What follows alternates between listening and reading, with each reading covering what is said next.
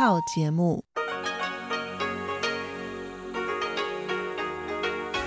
ที่นี่สถานีวิทยุเรดิโอไต้หวันอินเตอร์เนชันแนล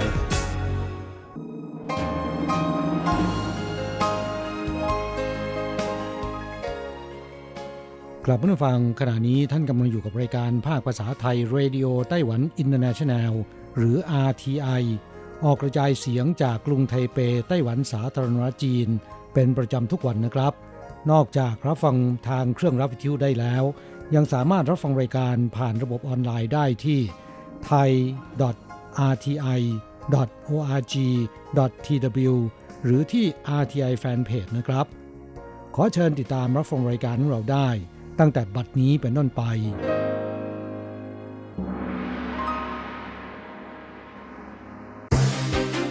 ลำดับแรก ขอเชิญติดตามรับฟัง ข่าวประจำวัน สวัสดีค่ะ คุณผู้ฟัง RTI ที่เคารพทุกท่านขอต้อนรับเข้าสู่ช่วงของข่าวประจำวัน จากสถานีวิทยุเรดิโอไต้หวันอินเตอร์เนชั่นแนล ในวันพฤหัสบดีที่ 11 มิถุนายน พุทธศักราช 2563 นะคะ ข่าวไต้หวันวันนี้มีดิฉันมณพรชัยวุฒิเป็นผู้รายงานค่ะ มีหัวข้อข่าวที่น่าสนใจดังนี้ ไต้หวันนำเข้าเนื้อหมูเนื้อวัวจากสหรัฐ กระทรวงการต่างประเทศเชื่อมั่นการตรวจสอบของผู้เชี่ยวชาญปลดล็อกการจัดในเทศกาลงานแฟร์และมหกรรมต่างๆ ในประเทศ ส่วนงานระดับนานาชาติยังคงต้องรอไปก่อนทบวงอนุรักษ์สิ่งแวดล้อมไต้หวันจัดค่ายอนุรักษ์ระบบนิเวศทางทะเลช่วงปิดเทอมภาคฤดูร้อน พายุหมุนเขตร้อนเริ่มก่อตัวค่า 15 มิถุนายนนี้ ภาคกลางภาคใต้มีโอกาสเจอฝนตกหนัก ผู้ประกอบการไต้หวัน 32%ปรับเพิ่มเงินเดือนลูกจ้างช่วงครึ่งปีหลัง แต่ยังเป็นอัตราต่ำที่สุดในรอบ 6 ปี กรุงไทเปผ่อนปรนมาตรการโควิด -19 ตามตลาดสดทุกแห่ง ไม่บังคับต้องสวมหน้ากากอนามัยตลอดเวลา ต่อไปเป็นรายละเอียดของข่าวค่ะไต้หวันนำเข้าเนื้อหมูเนื้อวัวจากสหรัฐกระทรวงการต่างประเทศเชื่อมั่นการตรวจสอบของผู้เชี่ยวชาญ กรณีหอการค้าสหรัฐตีพิมพ์เอกสารเกี่ยวกับประเด็นปัญหาเรื่องเนื้อหมูเนื้อวัวปีคศ2020 นั้น วันนี้คุณโอเจียงอานโฆษกกระทรวงการต่างประเทศไต้หวันนะคะ ก็กล่าวว่า ปัญหาเกี่ยวกับการส่งออกผลิตภัณฑ์เนื้อสัตว์จากสหรัฐมายังไต้หวันนั้น กระทรวงการต่างประเทศเคารพในการพิจารณาตรวจสอบของผู้เชี่ยวชาญจากกระทรวงสาธารณสุข รวมถึงผู้เชี่ยวชาญฝ่ายความปลอดภัยอาหาร กับการพัฒนาอุตสาหกรรมของคณะกรรมการการเกษตรไต้หวัน และพร้อมร่วมมือกับสภาบริหารนะคะ เพื่อปรับปรุงแพลตฟอร์ม และกลไกในการควบคุมให้เป็นไปในทิศทางเดียวกัน อีกทั้งจะปฏิบัติตามกฎระเบียบการค้าระหว่างประเทศ และมาตรฐานความปลอดภัยอาหารระหว่างประเทศ ที่ผ่านการรับรองถูกต้องตามหลักฐานทางวิทยาศาสตร์ เพื่อปกป้องสุขภาพของผู้บริโภคนอกจากนี้นะคะยังต้องพิจารณาและจัดการอย่างรอบคอบ โดยคำนึงถึงการพัฒนาอุตสาหกรรมภายในประเทศเป็นหลัก ปลดล็อกการจัดงานนิทรรศการงานแฟร์และงานมหกรรมต่างๆ ในประเทศ ส่วนงานระดับนานาชาติยังต้องรอไปก่อน สถานการณ์แพร่ระบาดของโรคโควิด -19 กระทบต่ออุตสาหกรรมการจัดงานแสดงสินค้าและนิทรรศการต่างๆ ของไต้หวัน หรืออุตสาหกรรมไมซ์ในช่วง 2-3 เดือนที่ผ่านมาอย่างรุนแรง นับว่าโชคดีนะคะที่ตอนนี้สถานการณ์เริ่มคลี่คลาย รัฐบาลจึงได้ประกาศปลดล็อกการจัดกิจกรรมทั้งในที่ร่มและกลางแจ้ง เพื่อฟื้นฟูสภาพสังคมเศรษฐกิจ การค้าให้กลับคืนสู่สภาวะปกติ ซึ่งวันนี้กระทรวงเศรษฐการไต้หวันนะคะ ก็ได้จัดงานแถลงข่าว อนุญาตให้ผู้ประกอบการกลับมาดำเนินการจัดงานนิทรรศการ มหกรรมงานแฟร์และกิจกรรมส่งเสริมการขายภายในประเทศได้แล้ว นายเย่หมิงซุยเลขาธิการสภาพัฒนาการค้าระหว่างประเทศหรือไททรากล่าวว่า อุตสาหกรรม MICE ทั้งงานประชุม นิทรรศการและมหกรรมงานแฟร์ต่างๆ ส่งผลให้เกิดรายได้หมุนเวียนในอุตสาหกรรมประมาณ 60-70%หลังมีการปลดล็อกมาตรการดังกล่าวก็คาดว่าในช่วง 1-2 เดือนนี้ จะมีการจัดงานนิทรรศการ มหกรรมการแสดงสินค้าขนาดเล็กและใหญ่ งานคอนเสิร์ตต่างๆ รวมแล้วเกือบกว่า 50 รายการ ซึ่งแต่ละงานคาดว่าจะก่อให้เกิดโอกาสทางธุรกิจมูลค่าหลายสิบล้านเหรียญไต้หวัน และยังจะช่วยกระตุ้นอุปสงค์ภายในประเทศด้วยหากการจัดงานภายในประเทศช่วงครึ่งปีหลังประสบความสำเร็จไปได้ด้วยดี ก็จะทำให้อุตสาหกรรมไม้ฟื้นตัวขึ้นได้ 50-60%สำหรับนิเทศกาลระดับนานาชาตินั้นมีกุญแจสำคัญ คือมาตรการควบคุมการเข้าออกระหว่างประเทศ ดังนั้นหากสถานการณ์ในประเทศอื่นยังไม่คลี่คลาย ไต้หวันก็จำเป็นต้องรอต่อไป ทบวงอนุรักษ์สิ่งแวดล้อมไต้หวันเปิดค่ายอนุรักษ์ระบบนิเวศทางทะเลช่วงปิดเทอมภาคฤดูร้อน วันมหาสมุทรโลกหรือ World Ocean Days ซึ่งตรงกับวันที่ 8 มิถุนายนของทุกปี ถูกกำหนดขึ้นโดยสหประชาชาติ เพื่อกระตุ้นจิตสำนึก ให้ประชาชนทั้งโลกหันมาใส่ใจและร่วมกันอนุรักษ์ท้องทะเล มหาวิทยาลัย National เพิงหู University of Science and Technology หรือ NPU จึงได้ทำการสำรวจทรัพยากรและการประมงในท้องถิ่น หวังก่อให้เกิดการอนุรักษ์ทรัพยากรธรรมชาติ ไปจนถึงการห้ามซื้อขายทรัพยากรทางทะเลบางประเภท โดยทบวงอนุรักษ์สิ่งแวดล้อมไต้หวันนะคะ ก็ได้เข้าไปมีส่วนร่วมกับทางมหาวิทยาลัย NPU เปิดค่ายฤดูร้อนเพื่อการเรียนรู้กับการอนุรักษ์สิ่งแวดล้อมทางทะเลผ่านกิจกรรมต่างๆ ในเขตพื้นที่ภาคเหนือภาคกลางและภาคใต้ รวมทั้งหมด 5 แห่ง ซึ่งจะเป็นการปลูกฝังแนวคิดเรื่องการดูแลอนุรักษ์สิ่งแวดล้อมทางทะเลให้กับเด็ก ๆ เสริมสร้างการมีส่วนร่วมของคนในชุมชน จนเกิดเป็นการพัฒนาอย่างยั่งยืน คุณชัยหงเตอรองอธิบดีทบวงอนุรักษ์สิ่งแวดล้อมนะคะ กล่าวว่า การได้ทำความรู้จักกับสิ่งแวดล้อมให้มากขึ้น จะช่วยให้เกิดความรู้สึกรักและห่วงแหนสิ่งแวดล้อมขึ้นเองโดยธรรมชาติ ดังนั้นหากเราได้ทำความรู้จักใกล้ชิด และเรียนรู้เกี่ยวกับระบบนิเวศของมหาสมุทรในอนาคตเราก็จะสามารถปกป้องดูแลทรัพยากรอันล้ำค่า ที่อยู่ใต้ท้องทะเลและมหาสมุทรได้เป็นอย่างดีพายุหมุนเขตร้อนเริ่มก่อตัว ค่า 15 มิถุนายนนี้ ภาคกลางภาคใต้มีโอกาสเจอฝนตกหนัก กรมอุตุนิยมวิทยาไต้หวันเปิดเผยว่าพายุหมุนที่เกิดในภูมิภาคอากาศเขตร้อนเริ่มก่อตัว และอยู่ห่างจากไต้หวันประมาณ 680 กิโลเมตร คาด 1-2 วันนี้จะทวีกำลังเป็นพายุดีเพรสชันซึ่งเป็นพายุหมุนเขตร้อนที่มีความเร็วลมต่ำสุด เส้นทางการเคลื่อนที่ของพายุมุ่งหน้าไปยังจีนแผ่นดินใหญ่ คาดว่าช่วงพัดผ่านไต้หวันในวันจันทร์ที่ 15 มิถุนายน เนื่องจากมีปริมาณไอน้ำมาก จะส่งผลทำให้พื้นที่ภาคกลางและภาคใต้ของไต้หวันมีโอกาสเกิดฝนตกหนัก ทั้งนี้หากพายุหมุนลูกดังกล่าวเคลื่อนตัวเข้าสู่ทะเลจีนใต้ ในช่วงวันที่ 13-14 มิถุนายน แล้วทวีกำลังรุนแรงขึ้น ก็อาจจะกลายเป็นพายุใต้ฝุ่นหมายเลข 2 นูริของปีนี้ได้ส่วนสภาพภูมิอากาศทั่วไต้หวันช่วง 1-2 วันนี้ ภาคเหนือภาคกลางมีเมฆมาก มีโอกาสเกิดฝนตกปรับปลายบางพื้นที่ ภาคใต้มีเมฆมากและมีแสงแดด ภาคตะวันออกมีโอกาสเกิดฝนตกกระจายเป็นหย่อมๆ โดยเฉพาะบริเวณพื้นที่สูงหรือตามภูเขา มีโอกาสเกิดฝนตกในช่วงบ่ายจนถึงกลางคืน อุณหภูมิเฉลี่ยสูงสุดนะคะอยู่ระหว่าง 32-35 องศาเซลเซียส ส่วนอุณหภูมิเฉลี่ยต่ำสุดอยู่ระหว่าง 25-27 องศาเซลเซียส ซึ่งผลกระทบจากภาวะโลกร้อนส่งผลให้พื้นที่กรุงไทเป เมืองฮวาเหลียน เมืองไถตง และที่ราบสูงในเขตภาคกลางภาคใต้ มีค่ารังสี UV สูงในระดับที่เป็นอันตรายต่อสุขภาพ จึงขอเตือนให้ประชาชนเพิ่มการป้องกันแสงแดด และดื่มน้ำให้เพียงพอกับความต้องการของร่างกาย ผู้ประกอบการไต้หวัน 32%ปรับเพิ่มเงินเดือนลูกจ้างช่วงครึ่งปีหลัง แต่ยังเป็นอัตราต่ำสุดในรอบ 6 ปีเว็บไซต์ Yes 123 แพลตฟอร์มหางานชื่อดังในไต้หวัน ได้เปิดเผยผลสำรวจการเติบโตและแนวโน้มของตลาดแรงงานไต้หวันในไตรมาสที่ 3 ของปีคศ2020 พบว่าผู้ประกอบการไต้หวัน 32.4%มีการวางแผนปรับเพิ่มเงินเดือนให้กับลูกจ้างในช่วงครึ่งหลังของปี ซึ่งหากเปรียบเทียบกับช่วงเวลาเดียวกันของปีที่แล้ว ซึ่งมีอัตราการวางแผนปรับเพิ่มเงินเดือนอยู่ที่ 54.4%ถือว่าลดลงไปกว่า 22%ซึ่งนับเป็นสถิติต่ำที่สุดของช่วงเวลาเดียวกันในรอบ 6 ปีด้วย โดยมีการวิเคราะห์ว่าผู้ประกอบการส่วนใหญ่ได้รับผลกระทบจากสถานการณ์แพร่ระบาดของโควิด -19 ดังนั้นการบริหารจัดการต้นทุนภายในองค์กรให้มีความสมดุล และการประคองธุรกิจให้ผ่านวิกฤตครั้งนี้ไปให้ได้ เป็นสิ่งจำเป็นอย่างยิ่ง จึงไม่แปลกที่จะมีสัดส่วนของการปรับเพิ่มเงินเดือน การแบ่งจ่ายเงินปันผลต่างๆ ลดลง เพราะเป็นสิทธิการบริหารจัดการโดยอิสระของแต่ละบริษัท จากผลสำรวจยังพบว่าปีนี้ผู้ประกอบการนะคะ 25.7%ได้ปรับเพิ่มเงินเดือนให้กับพนักงานแล้ว ด้านกลุ่มคนทำงานก็มองสภาวะการเติบโตของเศรษฐกิจในไตรมาสที่ 3 ว่า ยังคงต้องเฝ้าระวัง 41.6%รู้สึกพึงพอใจกับการเปลี่ยนแปลงที่เกิดขึ้น 19.8%และ 38.6%ยังคิดว่าอยู่ในสภาวะถดถอย ข่าวสุดท้ายวันนี้นะคะกรุงไทเปผ่อนปรนมาตรการป้องกันโรคโควิด -19 ตามตลาดสดทุกแห่งไม่บังคับต้องสวมหน้ากากอนามัย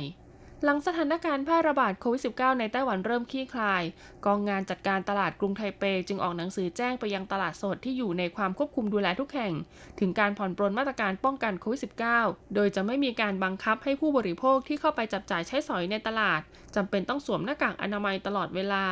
ยกเลิกการจำกัดจำนวนคนที่เข้าไปในตลาด แต่ยังควรรักษาระยะห่างระหว่างกัน 1.5 เมตร และหมั่นล้างมือบ่อยๆ ส่วนฝั่งผู้ประกอบการร้านค้าแผงลอยยังคงต้องขอความร่วมมือในการสวมหน้ากากอนามัยตลอดเวลาเพื่อความปลอดภัย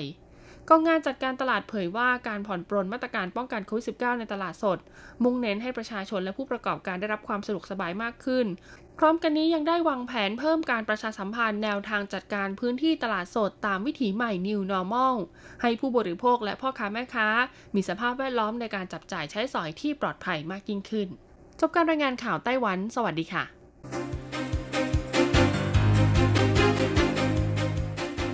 ต่อไปขอเชิญฟังข่าวต่างประเทศและข่าวจากเมืองไทยค่ะ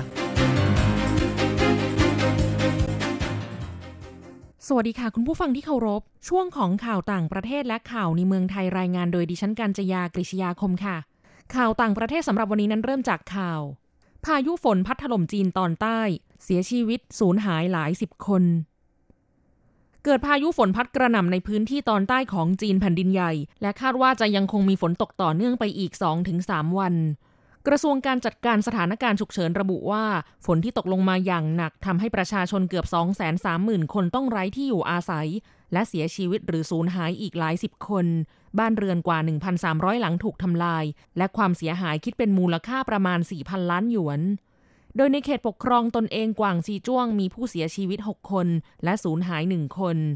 ถนนในหยางซั่วยานท่องเที่ยวชื่อดังน้ำท่วมอย่างหนักทำให้ประชาชนและนักท่องเที่ยวต้องอพยพไปยังที่ปลอดภัย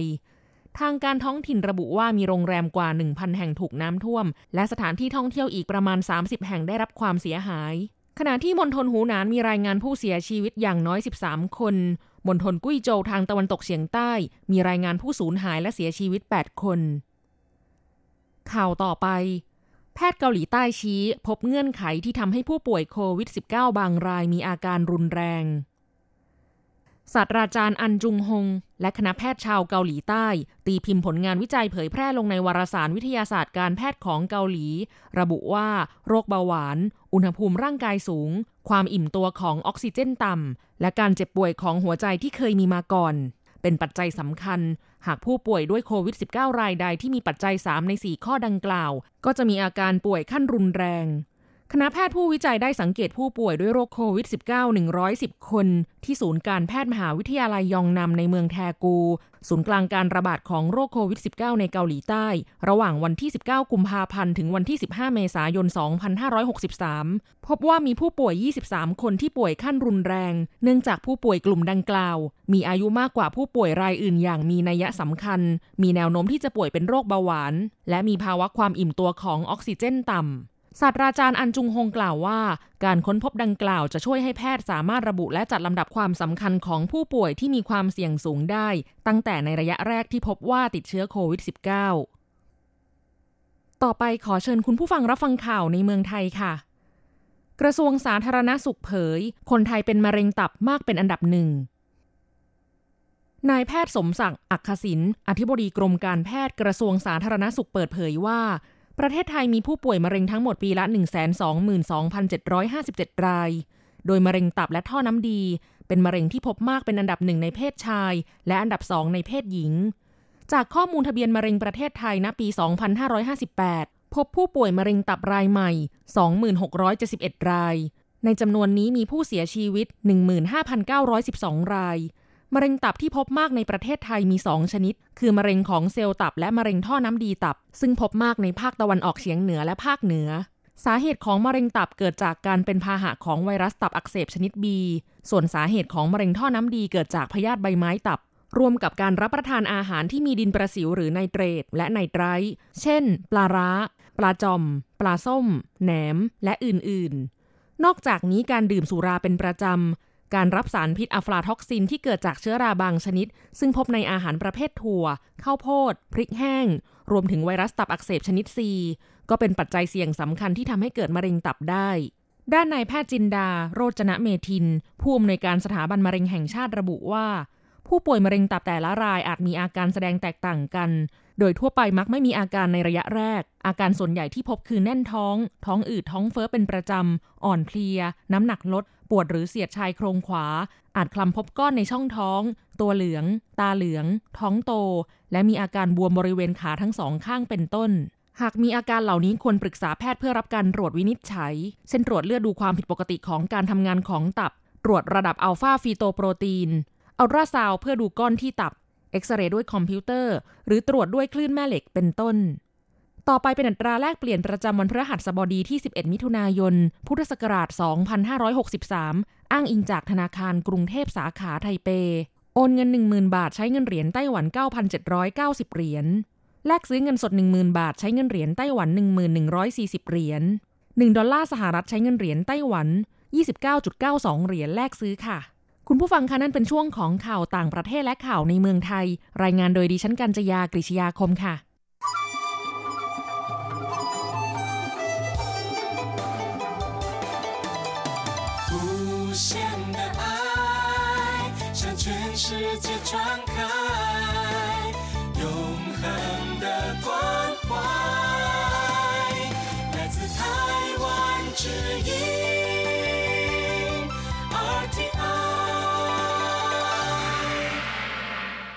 ครับคุณครับขณะนี้คุณกำลังติดตามรับฟังรายการภาคภาษาไทยจากสถานีวิทยุ RTI ซึ่งส่งกระจายเสียงจากกรุงไทเป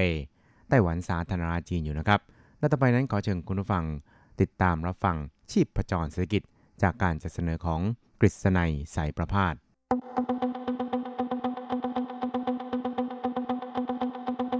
กิจก้าวไกลประชาสุขสันต์จับชีพประจรเศรษฐกิจสู่บันไดแห่งความผาสุก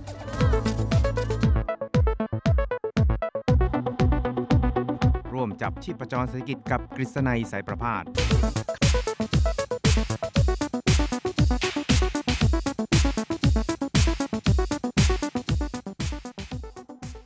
วัสดีครับคุณผู้ฟังที่รักและเคารพทุกท่านครับ ผมกฤษณัยสารพาดก็กลับมาพบกับคุณผู้ฟังอีกครั้งหนึ่งครับ ในช่วงเวลาของชีพประจรเศรษฐกิจนะครับ ซึ่งก็พบกันเป็นประจำทุกสัปดาห์ ในค่ำวันพฤหัสและเช้าวันศุกร์3ครั้งด้วยกันนะครับ ก็จะนำเอาเรื่องราวความเคลื่อนไหว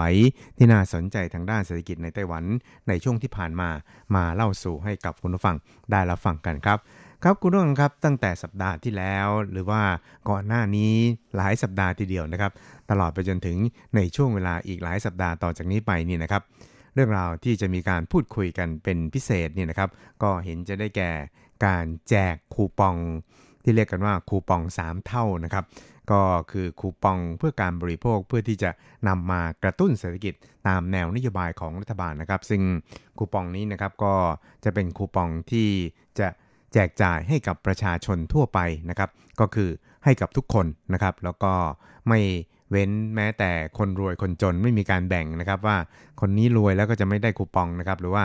เด็กอายุต่ำกว่า 18 ต่ำกว่า 20 แล้วจะไม่ได้นะครับ ก็จะได้กันทุกคนนะครับ เพียงแต่ว่าจะต้องควักเงินของตัวเองออกมาก่อนนะครับ ก็คือออกมา 1,000 เหรียญไต้หวันนะครับ แล้วก็สามารถที่จะนำเอาคูปองนี้เนี่ยไปจับจ่ายใช้สอยได้ในหลายๆอย่างนะครับ ไม่ว่าจะเป็นการซื้อของในซูเปอร์มาร์เก็ตนะครับ หรือว่าเติมน้ำมันหรือว่าอะไรอย่างนี้นะครับ ก็สามารถที่จะใช้ได้ตามจำนวนถึง 3,000 เหรียญไต้หวัน เพราะฉะนั้นเนี่ยก็เลยตั้งชื่อว่าเป็นคูปอง 3 เท่านะครับ ก็คือหมายความว่า ควักออกมา 1,000เนี่ยก็จะได้ 3 เด้งนะครับก็คือได้ 3,000 เหรียญไต้หวันนะครับ แต่ว่าก็เรียกได้ว่าเป็นการออกนโยบายที่เพื่อที่จะกระตุ้นเศรษฐกิจของไต้หวันหลังจากวิกฤตโควิด -19 ผ่านพ้นไปแล้วนะครับ ซึ่งก็เรียกได้ว่าในช่วงนี้เนี่ยครับก็ยังจะเป็นที่ถกเถียงกันอยู่นะครับว่าเอ๊ะไอคูปองนี้นะครับจะออกมาในรูปไหนแล้วก็คูปองนี้นะครับจะมีตัวเงินเนี่ย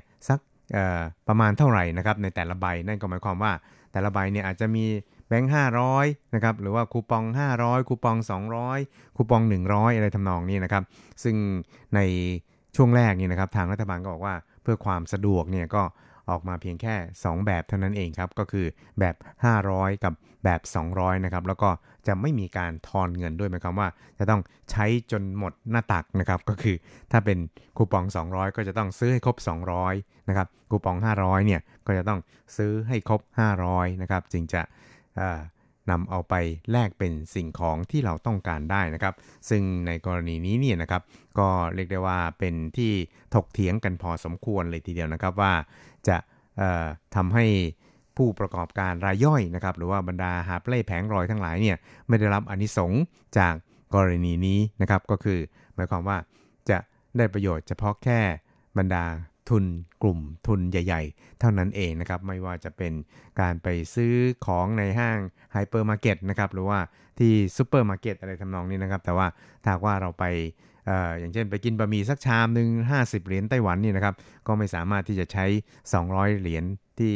เป็นคูปองเนี่ยไปแลกได้ เพราะว่าเขาจะไม่ทอนให้นะครับ เพราะฉะนั้นเนี่ยก็มีหลาย ๆ ส่วนหลาย ๆ ฝ่ายทีเดียวครับ ก็กำลังพยายามเรียกร้องให้มีการปรับปรุงในส่วนนี้ เพื่อให้ บรรดาหาบเล่แผงรอยเนี่ยได้รับอนิสงจากการนี้ด้วยนะครับ ก็คือจะได้แบ่งสรรปันส่วนกันได้แบบทั่วหน้ากันนะครับครับและนอกจากนี้เนี่ยนะครับการให้แลกคูปองนี้เนี่ยครับก็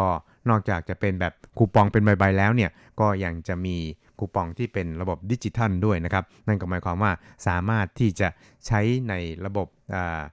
เป็นบัตรเครดิตนะครับก็คือเมื่อเรารูดไปแล้ว สามพันเนี่ยนะครับทางบริษัทบัตรเครดิตเนี่ยก็จะคืนให้เรา 2,000นะครับซึ่งก็เรียกได้ว่ามีความสะดวกพอสมควรนะครับ เพียงแต่ว่าจะต้องมีบัตรเครดิต แล้วก็จะต้องมีระบบที่เชื่อมต่อกับอินเทอร์เน็ตด้วยนะครับ อย่างไรก็ตามเนี่ยนะครับจากการที่มีการนำเสนอคูปอง 3 เท่านี่นะครับของรัฐบาลเนี่ยก็เรียกได้ว่าหลาย ๆ ส่วนหลาย ๆ ภาคส่วนนะครับ ก็คือทั้งในส่วนของกิจการทางด้านการท่องเที่ยว ในแง่ของบรรดาสถาบันการเงิน แบงก์ธนาคารต่างๆนะครับ ต่างก็รีบคิดหาวิธีการที่ค่อนข้างสร้างสรรค์นะครับ หมายความว่าจะดึงเงินในส่วนนี้ออกมาจากกระเป๋าของผู้บริโภคได้อย่างไรนะครับ ก็มีทั้งลดแลกแจกแถมนะครับ บางที่เนี่ยก็อาจจะให้ คูปองพิเศษเพิ่มอีก 1,000 เหรียญไต้หวัน บางที่ก็ให้เพิ่มอีก 300 เหรียญไต้หวันอะไรทำนองนี้นะครับถ้าว่าไปใช้บริการของเขานะครับ ซึ่งก็เรียกได้ว่าเป็นการลดแลกแจกแถมนะครับ โดยเฉพาะอย่างยิ่งบรรดาบริษัททัวร์ต่างๆ ที่เดิมนั้นทำแต่เอาบาวนะครับ ซึ่งในช่วงวิกฤตโควิดนี่นะครับ ก็ซบเซาไปมากนะครับ ไม่มีทัวร์ที่จะไปต่างประเทศนะครับ เพราะนั้นเนี่ยก็ต้องหันมาทำทัวร์ในประเทศครับ ก็มีการดันนะครับ การเช่าห้องพักกับทางบริษัททัวร์ของตนเนี่ยก็อาจจะได้รับสิทธิพิเศษนะครับ เรียกว่าลดกันแบบห้าสิบเปอร์เซ็นต์ก็มีเหมือนกันเนี่ยนะครับ หรือว่าอาจจะมีการทั้งลดแลกแจกแถมอะไรทำนองนี้นะครับ บางที่เนี่ยค่าห้องนะครับเพียงแค่ประมาณ 50%เท่านั้นเองก็สามารถที่จะไปพักแบบหรูหราได้เลยทีเดียวนะครับ เพราะฉะนั้นเนี่ยคูปองสามเท่าของรัฐบาลเนี่ยก็เรียกว่าจะทำให้ การพัฒนาเศรษฐกิจหรือว่าเป็นการกระตุ้นเศรษฐกิจในไต้หวันเนี่ยได้ดีพอสมควรเลยทีเดียวนะครับ เพราะว่านอกจากจะสามารถนำออกไปจับจ่ายใช้สอยในส่วนต่างๆ แล้วเนี่ยในแง่ของการนำออกไปใช้ชำระค่าห้องพักที่จะไปเที่ยวในไต้หวันเนี่ยนะครับก็สามารถทำได้ครับ แล้วก็หลายๆ ภาคส่วนนั้นก็กำลังพยายามหาวิธีการดึงดูดลูกค้าของตัวเองนะครับ แม้แต่ night market นะครับในไต้หวันเนี่ยก็กำลัง ดำเนินการในการจัดโปรโมชั่นลดแลกแจกแถม เพื่อดึง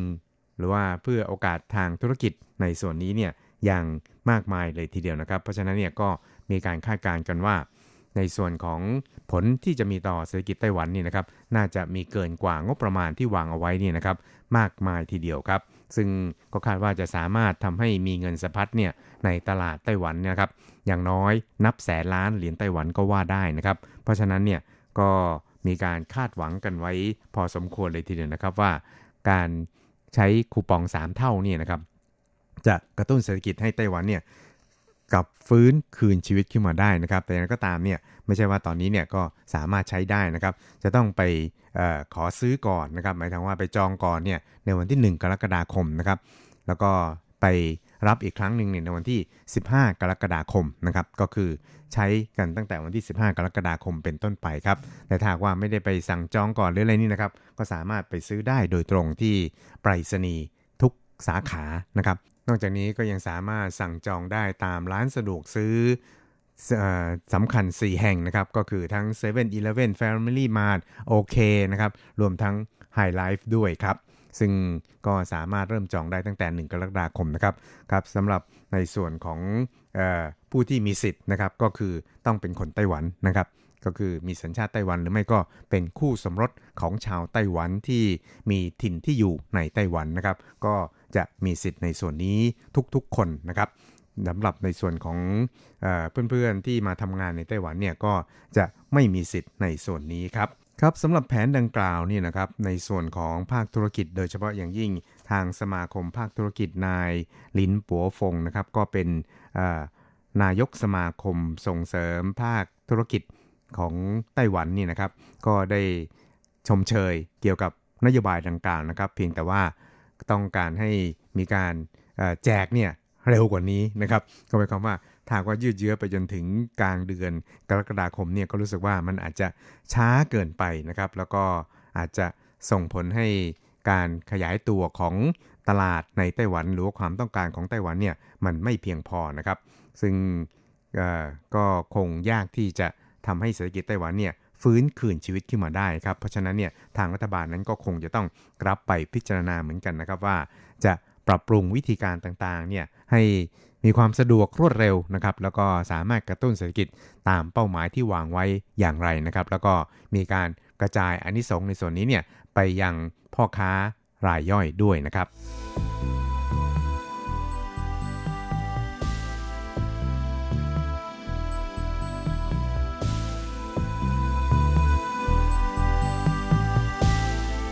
ครับอีกเรื่องครับเราไปดูเกี่ยวกับกิจการทางด้านการค้าปลีก แล้วก็ค้าส่งในไต้หวันนะครับ ซึ่งสำหรับทางกิจการทางด้านค้าปลีกในไต้หวันนี่นะครับ ก็เรียกได้ว่าเป็นภาคธุรกิจที่มีขนาดของตลาดเนี่ยค่อนข้างใหญ่พอสมควรเลยทีเดียวนะครับ แล้วก็มีข่าวใหญ่ในช่วงที่ผ่านมานะครับ นั่นก็คือคาฟูนะครับกลุ่มทุนคาฟูในไต้หวันเนี่ยก็ได้ประกาศที่จะเข้าเทคโอเวอร์ซูเปอร์มาร์เก็ต224 สาขาของ ห้าง Wellcome แล้วก็ของ Jasons Market Place นะครับอีก 199 แห่งนะครับซึ่งก็เรียกได้ว่าเป็นการเข้าเทคโอเวอร์เนี่ยนะครับเพื่อที่จะทำให้คาฟูในไต้หวันเนี่ยนะครับกลายเป็นภาคธุรกิจทางด้านซูเปอร์มาร์เก็ตในไต้หวันเนี่ยใหญ่เป็นอันดับ2นะครับในไต้หวันเลยทีเดียวนะครับ แล้วก็เรียกได้ว่าจะทำให้เป็นผู้ค้ารายย่อยที่มีขนาดมหึมาเลยทีเดียวนะครับ แล้วก็ในส่วนของอการเข้าเทคโอเวอร์ดังกล่าวนี่นะครับก็จะมีมูลค่าถึงประมาณ 97 ล้านยูโรนะครับหรือตกประมาณถึง 3,230 ล้านเหรียญไต้หวันนะครับ ซึ่งก็จะมีการดำเนินการในส่วนของการซื้อขายหุ้นกันเนี่ยนะครับให้แล้วเสร็จภายในสิ้นปีนี้นะครับแล้วก็จะต้องผ่านการพิจารณาของทางคณะกรรมการ รักษาความเป็นธรรมทางการค้าของไต้หวันด้วยนะครับ ซึ่งการเข้าเทคโอเวอร์ดังกล่าวของคาฟูนี่นะครับ ก็เรียกได้ว่าจะทำให้ตลาดทางด้านซูเปอร์มาร์เก็ตแล้วก็การค้าปลีกในไต้หวันนั้นมีความเข้มแข็งมากยิ่งขึ้นนะครับครับปัจจุบันนะครับคาฟูในไต้หวันนั้นก็มีอยู่ 137 สาขานะครับมีผลประกอบการเมื่อปีที่แล้วนี่นะครับอยู่ที่ 1,968 ล้านยูโรนะครับหรือตกประมาณ 65,660 ล้านเหรียญไต้หวันนะครับ ส่วนเวลคัมที่จะถูกเทคโอเวอร์นี่นะครับ ก็มีผลประกอบการเมื่อปีที่แล้วประมาณ 390 ล้านยูโรนะครับ หรือตกประมาณ 13,000 ล้านเหรียญไต้หวันนะครับ ทั้งนี้เนี่ยครับแผนการการเข้าเทคโอเวอร์ดังกล่าวนี่นะครับ ก็จะแล้วเสร็จภายในสิ้นปีนี้นะครับ ซึ่งก็จะทำให้ คาฟูในไต้หวันนั้นเป็นซูเปอร์มาร์เก็ตนะครับหรือว่าเป็นผู้ค้าปลีกรายใหญ่เป็นอันดับ 2 ในไต้หวัน โดยนอกจากจะให้บริการค้าปลีกแบบที่มีสาขาแล้วนี่นะครับก็ยังให้บริการทางด้านอีคอมเมิร์ซแก่ผู้บริโภคในไต้หวันด้วย ซึ่งก็ถือว่าเป็นอีกแนวโน้มหนึ่งของการบริโภคในไต้หวันนะครับ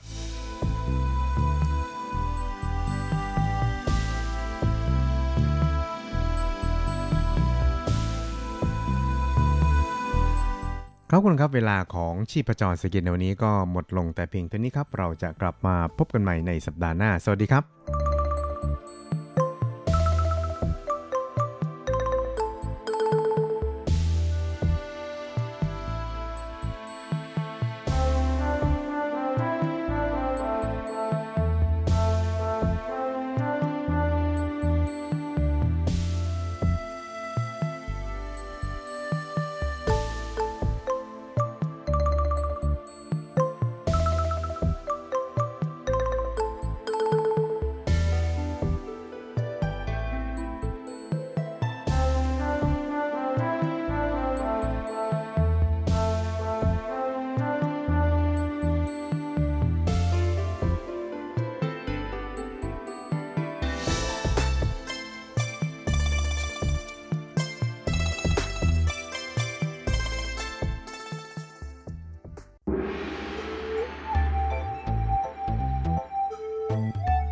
ถึงโลกจะหมุนไว RTI ก็หมุนทัน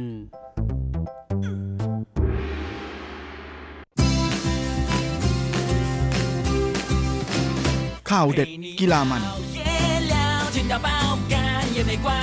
รู้ลึกฉับไว ไม่ว่าที่ไหนในโลกกว้างกับทีระยางและเจาะลึกกีฬาโลก สวัสดีครับคุณฟังทุกท่านผมธีระยาง พร้อมด้วยเจาะลึกกีฬาโลกประจำสัปดาห์นี้ก็กลับมาพบกับคุณฟังอีกแล้ว เช่นเคยเป็นประจำพร้อมข่าวกีฬาเด็ด ๆ มันๆ จากทั่วโลกนะสำหรับสัปดาห์นี้เราก็มาเริ่มกันที่ข่าวคราวในแวดวงกีฬาฟุตบอลกันบ้างและหลังจากที่การแข่งขันฟุตบอลอาชีพของเยอรมันนะก็คือบุนเดสลิก้านั้นกลับมาแข่งขันกัน ตามปกตินะฮะแม้ว่าจะเป็นการลงแข่งแบบไร้คนดูนะแต่ก็แหมสร้างความคึกคักให้กับเหล่าแฟนบอลเป็นอย่างมากนะฮะและช่วงสุดสัปดาห์ที่จะถึงนี้มาลีกฟุตบอลยอดฮิตของแฟนบอลชาวไทยก็จะกลับมาลงเตะอีกครั้งหนึ่งนะนั่นก็คือพรีเมียร์ลีกของอังกฤษซึ่งก็เชื่อว่านะแหมคงจะเป็นอะไรที่ทำให้เหล่าแฟนบอลได้รู้สึกกระชุ่มกระชวยนะกับฤดูเทศกาลนอนดึกที่ กลับมาอีกแล้วนะฮะอย่างไรก็ดีแม่ก็รู้สึกว่าการแข่งฟุตบอลแบบไม่มีคนดูนี่ก็เป็นอะไรที่รสชาติมันหายไปเยอะเหมือนกันนะแม้ว่าในส่วนของมูเดสลิก้าเองนะระยะหลังก็จะเอาเสียงของคนดูมาเปิดในสนามแต่มันมันก็แบบไม่รู้นะครับ แถมในช่วงแรก ๆ ที่กลับมาลงแข่งกันใหม่นั้นก็รู้สึกว่านักกีฬายังมีปัญหาสภาพความฟิตที่ไม่ค่อยจะ พร้อมสมบูรณ์กันแบบเต็มๆสักเท่าไหร่ แต่ก็นั่นแหละนะฮะแหมเวลารักเวลาชอบทีมไหนเชียร์ทีมไหน ดูยังไงก็สนุกนะแม้แต่แมชการกุศลเตะเล่นๆนะฮะยังดูกันมันได้เลย ซึ่งแน่นอนนะฮะว่าลุ้นกันสุดๆสำหรับแฟนบอลของหงส์แดงลิเวอร์พูลนะฮะหลังจากที่ มาก่อนหน้านี้ก็ลุ้นอยู่พักใหญ่นะว่าฤดูกาลนี้จะโดนโมฆะหรือเปล่า โอกาสลุ้นแชมป์ครั้งสำคัญนะฮะกำลังจะมาถึงนะก็ดีไม่ดีนะฮะแหมว่ากันว่า หงส์แดงนั้นมีโอกาสคว้าแชมป์ตั้งแต่สุดสัปดาห์นี้เลย ถ้าหากแมนซิตี้นะฮะคู่แข่งที่ตามมาในอันดับ 2 นั้น ดันไปแพ้อาร์เซนอลนะฮะผู้มาเยือนในขณะที่หงส์แดงสามารถเอาชนะเอเวอร์ตันได้สำเร็จ ซึ่งก็คงจะต้องไปลุ้นกันดูนะฮะว่าแหมแชมป์แรกในรอบ 30 ปีของลิเวอร์พูลนั้นจะยิ่งใหญ่ขนาดไหน แต่ไม่ว่าจะอย่างไรนะฮะแหมฤดูกาลนี้เป็นฤดูกาลที่ลิเวอร์พูลนั้นเล่นได้อย่างสุดยอดมากๆนะทิ้งห่างคู่แข่งถึง 20 กว่าคะแนนนะฮะจริงๆ ถ้าทิ้งห่างเยอะกว่านี้นะฮะจนขาดไปก่อนหน้านี้แล้วเนี่ย เชื่อว่าฤดูกาลนี้น่าจะโดนโมฆะไปเรียบร้อยแล้ว เอ้ยไม่ใช่ครับ น่าจะตัดจบแม่อย่าเพิ่งมายกผมเป็นโมฆะแมนผมไม่ใช่นะฮะเพื่อนๆคุณผู้ฟังที่ฟังรายการผมตลอด ผมเนี่ยเชียร์ให้มาลงแข่งใหม่นะฮะ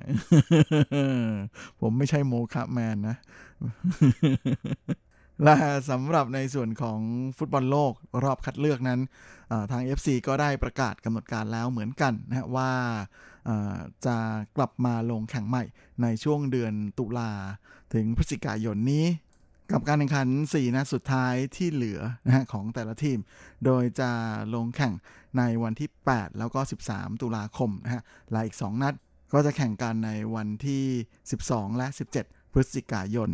โดยสำหรับทีมชาติไต้หวันนะฮะหรือชนิดไซเป ก็มีกำหนดแข่งเดิมที่นะฮะวันที่ 26 มีนานั้น จะลงแข่งกับเนปาลแล้วก็วันที่ 4 มิถุนายนจะต้องลงแข่งกับออสเตรเลียนะฮะและวันที่ 9 มิถุนาจะต้องอเป็นเจ้าภาพรับทีมคูเวตโดยสถานการณ์ของไต้หวันในการในการแข่งขันรอบแบ่งกลุ่มนั้นก็ไม่ดีเลยนะฮะแพ้มา 5 นัดรวด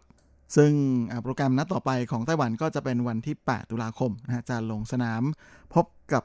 ทีมเนปาลนะฮะหลังจากนั้นวันที่ 12 พฤศจิกายน จะลงแข่งกับออสเตรเลียก่อนที่จะปิดท้ายนะฮะการแข่งขันวันที่ 17 พฤศจิกายนในการแข่งขันกับคูเวต ซึ่งแน่นอนนะฮะว่าทีมไต้หวันนั้นก็หวังเป็นอย่างยิ่งว่าภายใน 3 เกมนี้เนี่ยจะสามารถ คว้าชัยมาครองกับเขาได้บ้างนะแต่ดูท่าแล้วโอกาสก็คงจะมีเพียงแค่นัดที่จะแข่งกับเนปาลแค่นั้นเองนะครับเพราะทั้งออสเตรเลียและคูเวตนั้น น่าจะแข็งเกินกว่าที่ไต้หวันจะรับมือไหว และนอกจากนี้ในส่วนของการแข่งขันฟุตบอลในไต้หวันนั้น ก็ต่อไปเชื่อว่าน่าจะมีแฟนๆกีฬา ชาวไทยให้ความสำคัญแล้วก็สนใจกันมากขึ้นนะเพราะว่าล่าสุดนั้นก็มีน้องปุ๋ย พิสมัยสอนใสนะฮะดาวเตะสาวทีมชาติไทยก็เดินทางมาจอยทีมลีกฟุตบอลหญิงของไต้หวันนะฮะกับไต้หวันมู่หลานฟุตบอลลีก 2020 ซึ่งพิสมัยนั้นจะร่วมลงเตะกับสโมสรอินเตอร์เถาหยวน และสาวปุ๋ยก็ได้เดินทางมาถึงไต้หวันตั้งแต่เมื่อช่วงต้นเดือนที่ผ่านมานะอย่างไรก็ดีในช่วงแรกนั้นยังไม่สามารถจะฝึกซ้อมกับเพื่อนร่วมทีมได้นะเพราะว่าจะต้องกักตัวตามกฎ 14 วันนะแล้วก็ในช่วง 14 วันนี้ เธอไม่สามารถจะออกจากที่พักของตัวเองเลย ก็เลยทำได้แค่การเปิดตัวผ่านช่องทางออนไลน์นะจากแฟนเพจของสโมสรอินเตอร์เถาหยวน ซึ่ง น้องปุ๋ยก็ได้กล่าวทักทายกับแฟนๆของอสโมสรนะฮะด้วยภาษาอังกฤษ โดยสำหรับลีกฟุตบอลหญิงไต้หวันมู่หลานฟุตบอลลีกนั้น ก็จะมีสโมสรร่วมลงแข่งกัน 6 ทีมนะฮะแล้วก็มีการแข่งขันแบ่งออกเป็น 3 เลกหรือ 3 ช่วงนะฮะ โดยจะแข่งกัน ตั้งแต่ประมาณเดือนเมษานะฮะไปจนถึงพฤศจิกาของแต่ละปีและสำหรับตอนนี้ก็แข่งไปแล้ว 7 นัดด้วยกันนะฮะจากฝูงนั้นก็ได้แก่ทีมไทเปสงจั่นนะฮะซึ่งผลงานดีทีเดียวนะฮะแข่งไป 7 ครั้งชนะ 6เสมอ 1 ยังไม่แพ้เลยนะตอนนี้มีทั้งหมด 19 คะแนนนะอันดับ 2 นั้นก็คือทีมฮวาเหลียน หนุ่ยจู นะฮะซึ่งแข่งเสร็จนั้นก็ชนะ 5 และเสมอ2นะฮะโดยมีคะแนนสะสม 17 คะแนน อันดับ 3 คือไถจงหลันจริงนะฮะซึ่งก็ลงแข่งไป 7 ครั้งชนะ 5 เหมือนกันนะฮะแต่ว่าไม่มีเสมอแล้วก็แพ้ไป2นะฮะมีคะแนนสะสม 15 คะแนน และอันดับ 4 ก็คือทีมที่ พิสมัยมาจอยนะฮะมาร่วมลงแข่งด้วยนั่นก็คือเถาหยวนกัวจี้นะฮะหรืออินเตอร์เถาหยวน ซึ่งก็ลงแข่งไปแล้ว 7 ครั้ง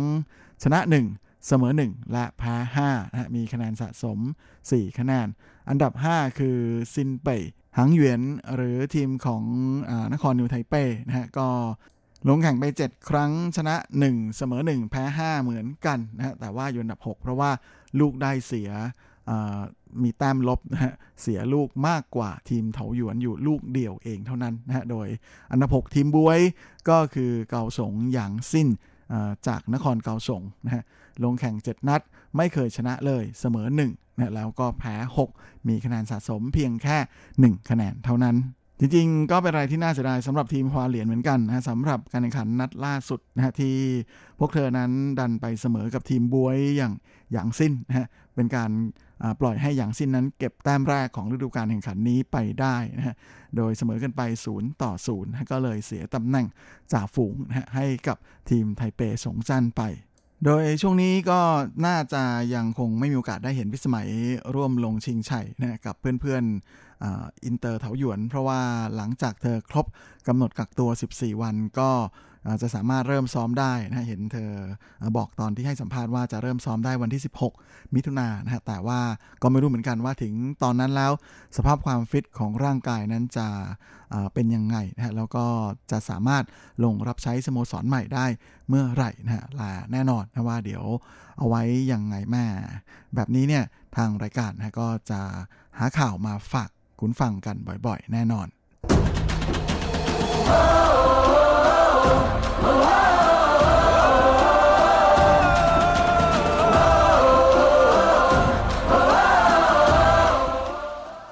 ละสำหรับช่วงท้ายรายการวันนี้ก็มาติดตามข่าวคราวในแวดวงกีฬาเทนนิสกันนะโดยล่าสุดนั้น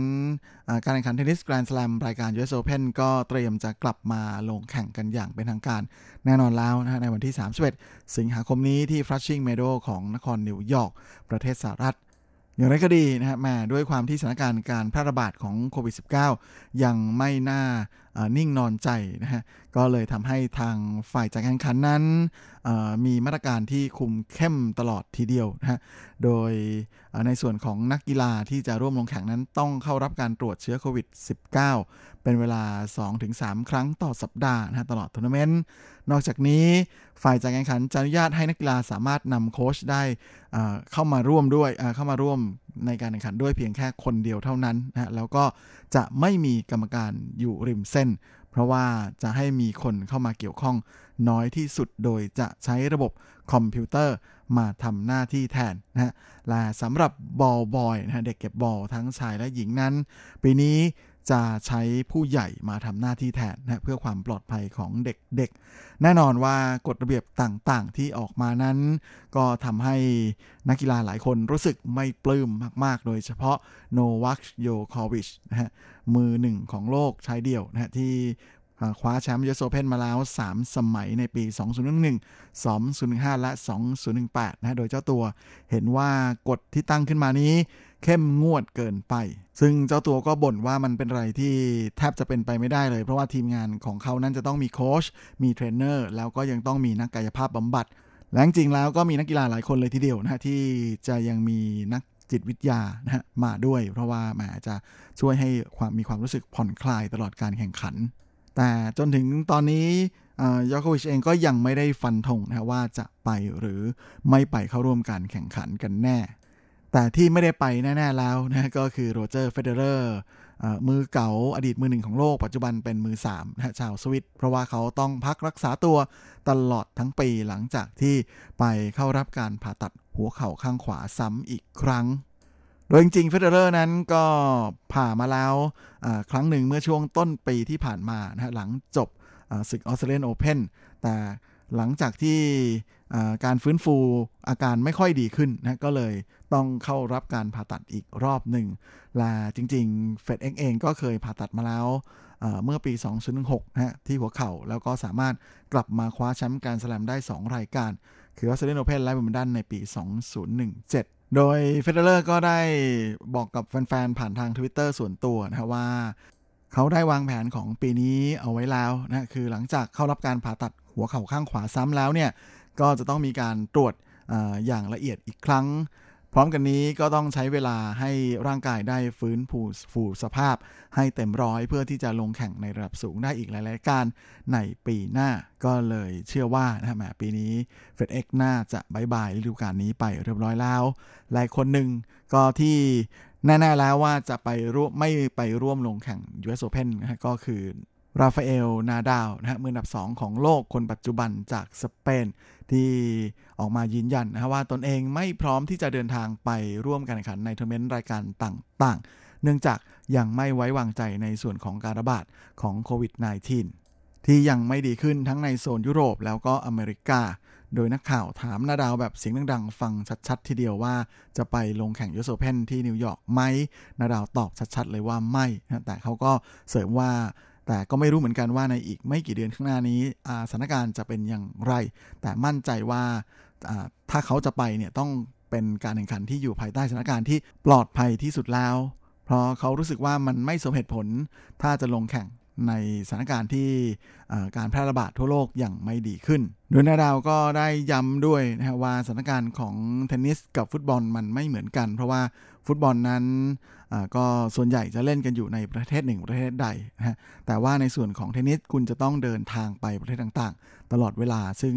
สำหรับเขาแล้วเขารู้สึกว่ามันยังไม่ปลอดภัยที่สุดและแน่นอนนะเมื่อมีความรู้สึกไม่ปลอดภัยก็รู้สึกว่ามันไม่ยุติธรรมเต็มร้อยนะถ้าจะลงแข่งในสภาพแบบนี้ จริงๆ ก็ไม่รู้เหมือนกันนะว่า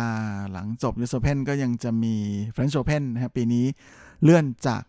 เดือนมิถุนายนนะฮะ มาอยู่ที่เดือนกันยายนนะฮะก็ลุ้นอยู่เหมือนกันนะว่าจะเอาอย่างไง เพราะว่าทางฝ่ายคณะกรรมการจัดการแข่งขันนั้นก็ยังไม่ได้ออกมาฟันธงอย่างเต็มที่นะฮะว่าจะแข่งแบบมีคนดูหรือไร้คนดูแล้วก็มีมาตรการอะไรเพื่อป้องกันการแพร่ระบาดของโควิด -19 บ้างแ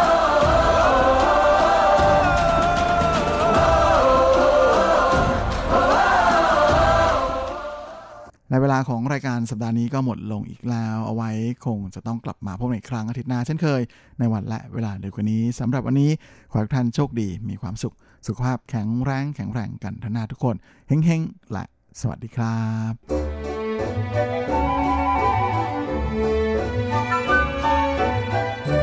ไม่ว่าคุณจะชอบทาน คุณจะชอบทำหรือคุณจะชอบชิม หมุนมาฟังที่นี่ เรามีความอร่อย พร้อมเสิร์ฟให้คุณทุกสัปดาห์กับรายการเลาะรั้วครัวไต้หวัน ดำเนินรายการโดยดีเจยุ้ยมณพรชัยวุฒิ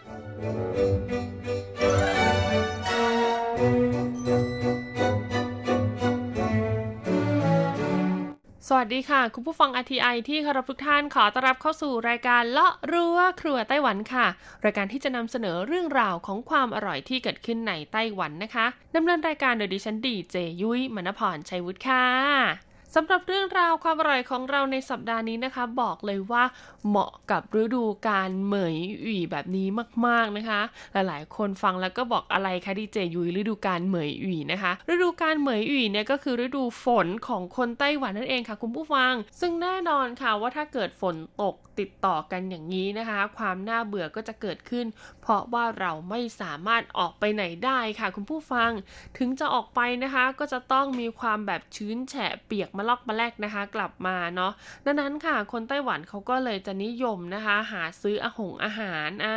มากักตุนไว้ภายในบ้านนะคะ ยิ่งถ้าแบบว่าใครเป็นหนุ่มสาวออฟฟิศอย่างเงี้ยนะ แค่วันจันทร์ถึงศุกร์เนี่ยต้องฝ่าฝนออกไปทำงานเนี่ย ก็เหนื่อยสายตัวแทบขาดอยู่แล้วค่ะ ดังนั้นนะคะ ถ้าฝนมาตกในช่วงวันหยุดเสาร์อาทิตย์ด้วยเนี่ยก็ขอพักผ่อนอยู่บ้านจะดีกว่านะคะ ดังนั้นในสถานการณ์แบบนี้ค่ะ บางคนก็เลือกที่จะไม่ทำอาหารด้วยนะคะ แล้วก็เลือกหยิบเอาอาหารสำเร็จรูปที่มีอยู่ในตู้เย็นหรือว่าตู้กับข้าวเนี่ยมาอุ่นร้อนแล้วก็รับประทานค่ะ ดังนั้นวันนี้ค่ะยุ้ยจะมาพูดถึง 1 เมนูอาหารสำคัญเลยนะคะ ที่คนไต้หวันกว่า 80%เนี่ยต้องมีติดไว้ที่บ้านค่ะ บางคนนะคะถึงขั้นมีติดไว้ในที่ทำงานด้วยนะ จะเป็นเมนูอะไรนะคะ พร้อมแล้วเราไปเปิดตำราความอร่อยกันเลยค่ะ ช่วง เปิดตำรา ความอร่อย สำหรับช่วงเปิดตำราความอร่อยในสัปดาห์นี้ค่ะ เราจะมาพูดถึงเมนูที่มีชื่อว่า แกงกะหรี่สำเร็จรูปพร้อมรับประทานคำว่าพร้อมรับประทานในที่นี้นะคะ ก็คือว่าคุณสามารถนำเอาซองแกงกะหรี่เหล่านี้ไปแช่น้ำร้อน หรือว่าฉีกซองนะคะ เทใส่ถ้วยแล้วก็เข้าไมโครเวฟ 2-3 นาทีเท่านั้นนะ คุณก็จะได้เมนูแกงกะหรี่สุดแสนอร่อยออกมาแล้วนะคะ โดยที่ไม่ต้องเสียเวลาไปหาซื้อเนื้อหาซื้อในส่วนของเครื่องปรุงต่างๆ มาปรุงรสเพิ่มเลยทีเดียวนะคะ ภาษาจีนเรียกว่ากาหลี่เถาหลี่เปาค่ะ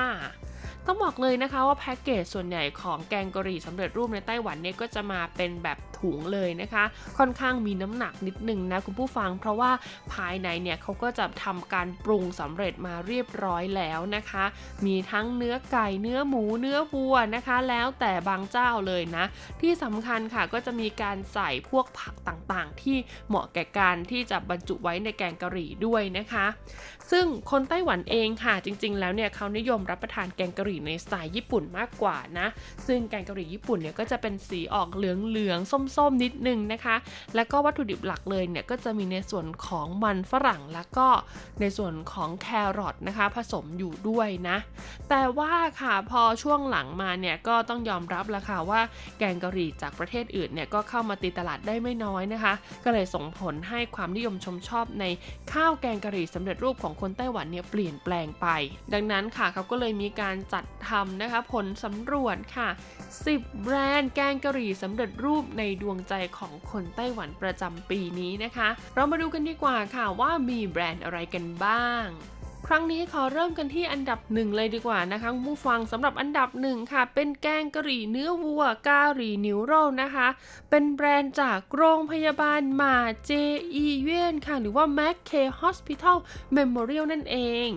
ต้องบอกเลยนะคะว่าโรงพยาบาลหมาเจเนี่ยมีสาขาอยู่ในเขตพื้นที่ภาคเหนือนะคะ ก็คือไล่ตั้งแต่ไทเปลงไปจนถึงซินจูนะคะเขาก็จะมีสาขาของโรงพยาบาลนะคะ อยู่แต่ละเมืองเลยทีเดียวนะ แล้วก็ไม่น่าเชื่อค่ะว่าเมนูแกงกะหรี่ของเขาเนี่ยจะได้รับความนิยมมากๆนะคะ เพราะว่านะคนที่รับประทานแล้วเนี่ยเขารู้สึกได้เลยล่ะค่ะว่าเป็นแกงกะหรี่ที่มีคุณค่าทางโภชนาการเนี่ยครบถ้วนจริง ๆนะคะ และที่สำคัญค่ะคนที่ไปพักอยู่ในโรงพยาบาลนะคะ รักษาตัวเนี่ยนะเขาก็จะมีเมนูนี้นะคะ เป็นหนึ่งในตัวเลือกที่จะเสิร์ฟให้กับผู้ป่วยด้วยค่ะ ซึ่งต้องบอกเลยนะคะว่าปริมาณของแคลอรี่นะคะ ต่อห่อเนี่ยเพียงแค่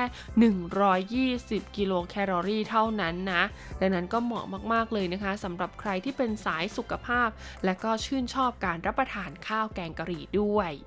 ต่อมาอันดับที่ 2 ค่ะก็คือข้าวแกงกะหรี่นะคะในแบรนด์มูจินะคะหรือว่าอูอิงเลี้ยงผินนั่นเอง แบรนด์มูจินะคะเป็นแบรนด์ที่เขาเรียกว่าเขาเนี่ยจะไม่มีการประทับตาอะไรลงไปในผลิตภัณฑ์ของเขานะเขาก็เลยใช้ชื่อว่าอูอิงเหลียงผินนะคะ คือไม่มีการสกรีนไลน์อะไรอย่างเงี้ย แบรนด์ของเขาเนี่ยจะเป็นแบรนด์ที่ดูแบบสะอาด แล้วก็ดูแบบปลอดภัยมากๆนะคุณผู้ฟัง แต่ไม่น่าเชื่อค่ะว่าเขาก็มีการทำในส่วนของแกงกะหรี่ออกมานะ แน่นอนแหละค่ะว่าตอนแรกก็คงจะทำจำหน่ายในญี่ปุ่นนะคะ แล้วก็พอคนไต้หวันเนี่ยเวลาไปญี่ปุ่นนะซื้อกันมาเยอะมากๆ ได้รับความนิยมมากๆ ก็เลยส่งมาจำหน่ายที่ไต้หวันด้วยนะคะ ซึ่งแกงกะหรี่ของเขาค่ะจะเป็นแกงกะหรี่ไก่นะคะ เรียกว่าเป็นไนโยจิโร่กาหลีนั่นเอง ซึ่งชาวเน็ตไต้หวันบอกเลยนะคะ หากใครที่ชื่นชอบ แกงกะหรี่ที่มีกลิ่นของเนยของชีสนิดนึงเนี่ยก็ต้องรับประทานแกงกะหรี่สำเร็จรูปของมูจิเนี่ยแหละค่ะ ต่อมาอันดับที่ 3 ค่ะ คือแบรนด์แกงกะหรี่ที่มีชื่อว่าภูฟงซื้อผินนะคะ หรือว่า CP นั่นเอง ซึ่งนะคะแน่นอนค่ะว่าเป็นผูฟงเป็น CP ของไต้หวันแล้วนะคะ แกงกะหรี่ที่ขึ้นชื่อของเขาเลยก็จะต้องเป็นไทซื่อลุยกาหลี่จีนะคะ หรือว่าแกงเขียวหวานไก่ในสไตล์ไทยนั่นเองเลยค่ะ ต้องบอกเลยละค่ะว่าในสมัยก่อนนะคะผู่ฟงหรือว่า CP ของไต้หวันเนี่ยก็คือจะจำหน่ายเฉพาะเนื้อไก่สดเท่านั้นนะคุณผู้ฟังให้กับผู้ประกอบการทั่วไต้หวันเลยนะคะ ช่วงหลังค่ะ พอหลังจากที่เขาได้มีการนำเอาไก่บางส่วนเนี่ยมาเริ่มแปรรูปแล้วนะคะ ก็เลยหันมาทำในส่วนของเมนูนะคะ ที่เกี่ยวข้องกับไก่ที่เป็นอาหารสำเร็จรูปแล้วก็มีความเป็นไทยมากขึ้นค่ะ โดยนำสูตรต่างๆเนี่ยมาจากเมืองไทยเลยนะคุณผู้ฟังแล้วก็มาปรุงเป็นรสชาติที่เรียกได้ว่าอืมนะรับประทานแล้วเนี่ยคุณจะรู้สึกว่ากำลังอยู่ในประเทศไทยเลยนะคะ และเมนูแกงเขียวหวานไก่ไทยนะคะ จากแบรนด์ผูฟงเนี่ยก็เป็นหนึ่งในดวงใจที่คนไต้หวันรู้สึกว่ารับประทานแล้วเนี่ยเหมือนได้ไปเที่ยวเมืองไทยจริง ๆต่อมาอันดับที่ 4 ค่ะ คือโมซือฮั่นเป่าหรือว่าโมสเบอร์เกอร์นั่นเอง หากใครนะคะได้เดินทางไปที่โมสเบอร์เกอร์อยู่ไม่แน่ใจว่าที่เมืองไทยเนี่ยมีหรือเปล่า แต่ที่ไต้หวันนะคะเขาจะมีในส่วนของเคาน์เตอร์จำหน่ายอาหารที่เรียกว่าเป็นอาหารสำเร็จรูปอยู่นะคะเขามีทั้งข้าวสวย มีซอสน้ำสลัดนะคะ แล้วก็มีเนี่ยแหละค่ะ เจ้าแกงกะหรี่สำเร็จรูปแบบห่อเนี่ยวางจำหน่ายอยู่ด้วย ซึ่งต้องบอกเลยว่าราคาไม่แพงนะคะ และที่สำคัญเนี่ยเขามีตัวเลือกของเนื้อค่อนข้างหลากหลายเลยทีเดียวนะมีทั้งเนื้อไก่ เนื้อวัว แล้วก็เนื้อหมูให้เราเลือกด้วยนะคะ แต่ว่าตัวที่ชาวเน็ตแนะนำค่ะ ก็คือจะต้องเป็นโมซือยื้อซื่อกาหลี่จีโร่นะคะ ก็ต้องเป็นแกงกะหรี่ไก่ในสไตล์ญี่ปุ่นค่ะ ซึ่งต้องบอกเลยนะคะว่าพริกแกงเนี่ยมีความเข้มข้นแล้วก็เนื้อไก่เนี่ยมาเป็นชิ้นเลยทีเดียวนะ สามารถรับประทานคู่กับข้าวสวยร้อนๆเนี่ยโอ้โหเป็นอะไรที่ฟินมากจริง ๆ ต่อมาอันดับที่ 5 ค่ะ คือแกงกะหรี่สำเร็จรูปจากแบรนด์ Green and Safe ค่ะ กับเมนูที่มีชื่อว่า ยื้อซื่อพิงกัวกาหลี่จีค่ะ ความพิเศษของแกงกะหรี่ห่อนี้ค่ะ ฟังจากชื่อแล้วแน่นอนค่ะว่าเป็นแกงกะหรี่ในสไตล์ญี่ปุ่นนะคะ เพราะว่ายื้อซื่อก็คือญี่ปุ่นนะคะ ที่สำคัญก็มีคำว่า蘋果ด้วยเพราะอะไร เพราะว่าในแกงกะหรี่ของเขาเนี่ยมีการใส่แอปเปิลลงไปด้วยคุณผู้ฟัง เรียกได้ว่าสารอาหารเนี่ยเกินเกินเกินจากที่เราคาดหวังไปอีกนะคะและเขาเลือกที่จะใช้เนื้อไก่ด้วยละค่ะ ดังนั้นเนื้อไก่เนี่ยก็จะมีปริมาณไขมันไม่สูงมากนะคะ ที่สำคัญค่ะด้วยความที่แบรนด์ Green and Safe เนี่ยเขาเป็นแบรนด์ดังมากๆ ในเรื่องของการผลิตและก็จำหน่ายนะคะ สินค้าออร์แกนิกในไต้หวันนะ ก็เลยทำให้วัตถุดิบที่เขานำมาใช้ทำแกงกะหรี่ห่อนี้เนี่ยเป็นออร์แกนิกอย่างแท้จริงค่ะ ดังนั้นใครที่อยากรับประทานแกงกะหรี่แบบออร์แกนิกออร์แกนิกมากๆเนี่ยนะแนะนำเลยว่าต้องเป็น Green and Safe เท่านั้น ต่อมาอันดับที่ 6 ค่ะก็คือแกงกะหรี่นะคะ จากแบรนด์เว่ยหวังค่ะ ซึ่งชื่อภาษาอังกฤษของเขานะคะก็คือ V E W O N G ค่ะ ต้องบอกเลยนะคะว่าแกงกะหรี่ยี่ห้อนี้นะคุณผู้ฟังเป็นแกงกะหรี่ที่มีมานานนะคะหลายสิบปีแล้วนะในไต้หวันนะคะ ที่สำคัญค่ะเขาดังในเรื่องของกะหรี่นิวโรค่ะ ก็คือแกงกะหรี่เนื้อวัวนั่นเองนะ เนื้อวัวของเขานะคะจะเป็นเนื้อวัวเป็นก้อนสี่เหลี่ยมลูกเต๋าใหญ่ ๆ เลยทีเดียวนะคะซึ่งชาวเน็ตเนี่ยบอกว่าคุ้มค่ามากๆค่ะ เพราะว่าวัตถุดิบที่อยู่ในซองเนี่ยค่อนข้างที่จะแน่นนะคะ แล้วก็ชิ้นเนี่ยค่อนข้างใหญ่เมื่อเทียบกับราคา แล้วก็เทียบกับแบรนด์แกงกะหรี่อื่น ๆ ในไต้หวัน ต่อมาอันดับ 7 ค่ะ คือแบรนด์ที่มีชื่อว่าเห่าใต้สือผินค่ะ หรือภาษาอังกฤษของเขาก็คือ House นั่นเองค่ะ แบรนด์นี้ต้องบอกว่าเป็นแบรนด์นำเข้าจากญี่ปุ่นโดยตรงเลยนะคะ รสชาติของเขาเนี่ยมีให้เลือกระดับความเผ็ดด้วยนะคุณผู้ฟัง มีทั้งแบบเผ็ดน้อย เผ็ดกลางแล้วก็เผ็ดมากค่ะ ซึ่งคนไต้หวันเขาแนะนำให้ทานเป็นกาหลี่จีโร่แบบว่าจงล่านะคะ ก็คือเป็น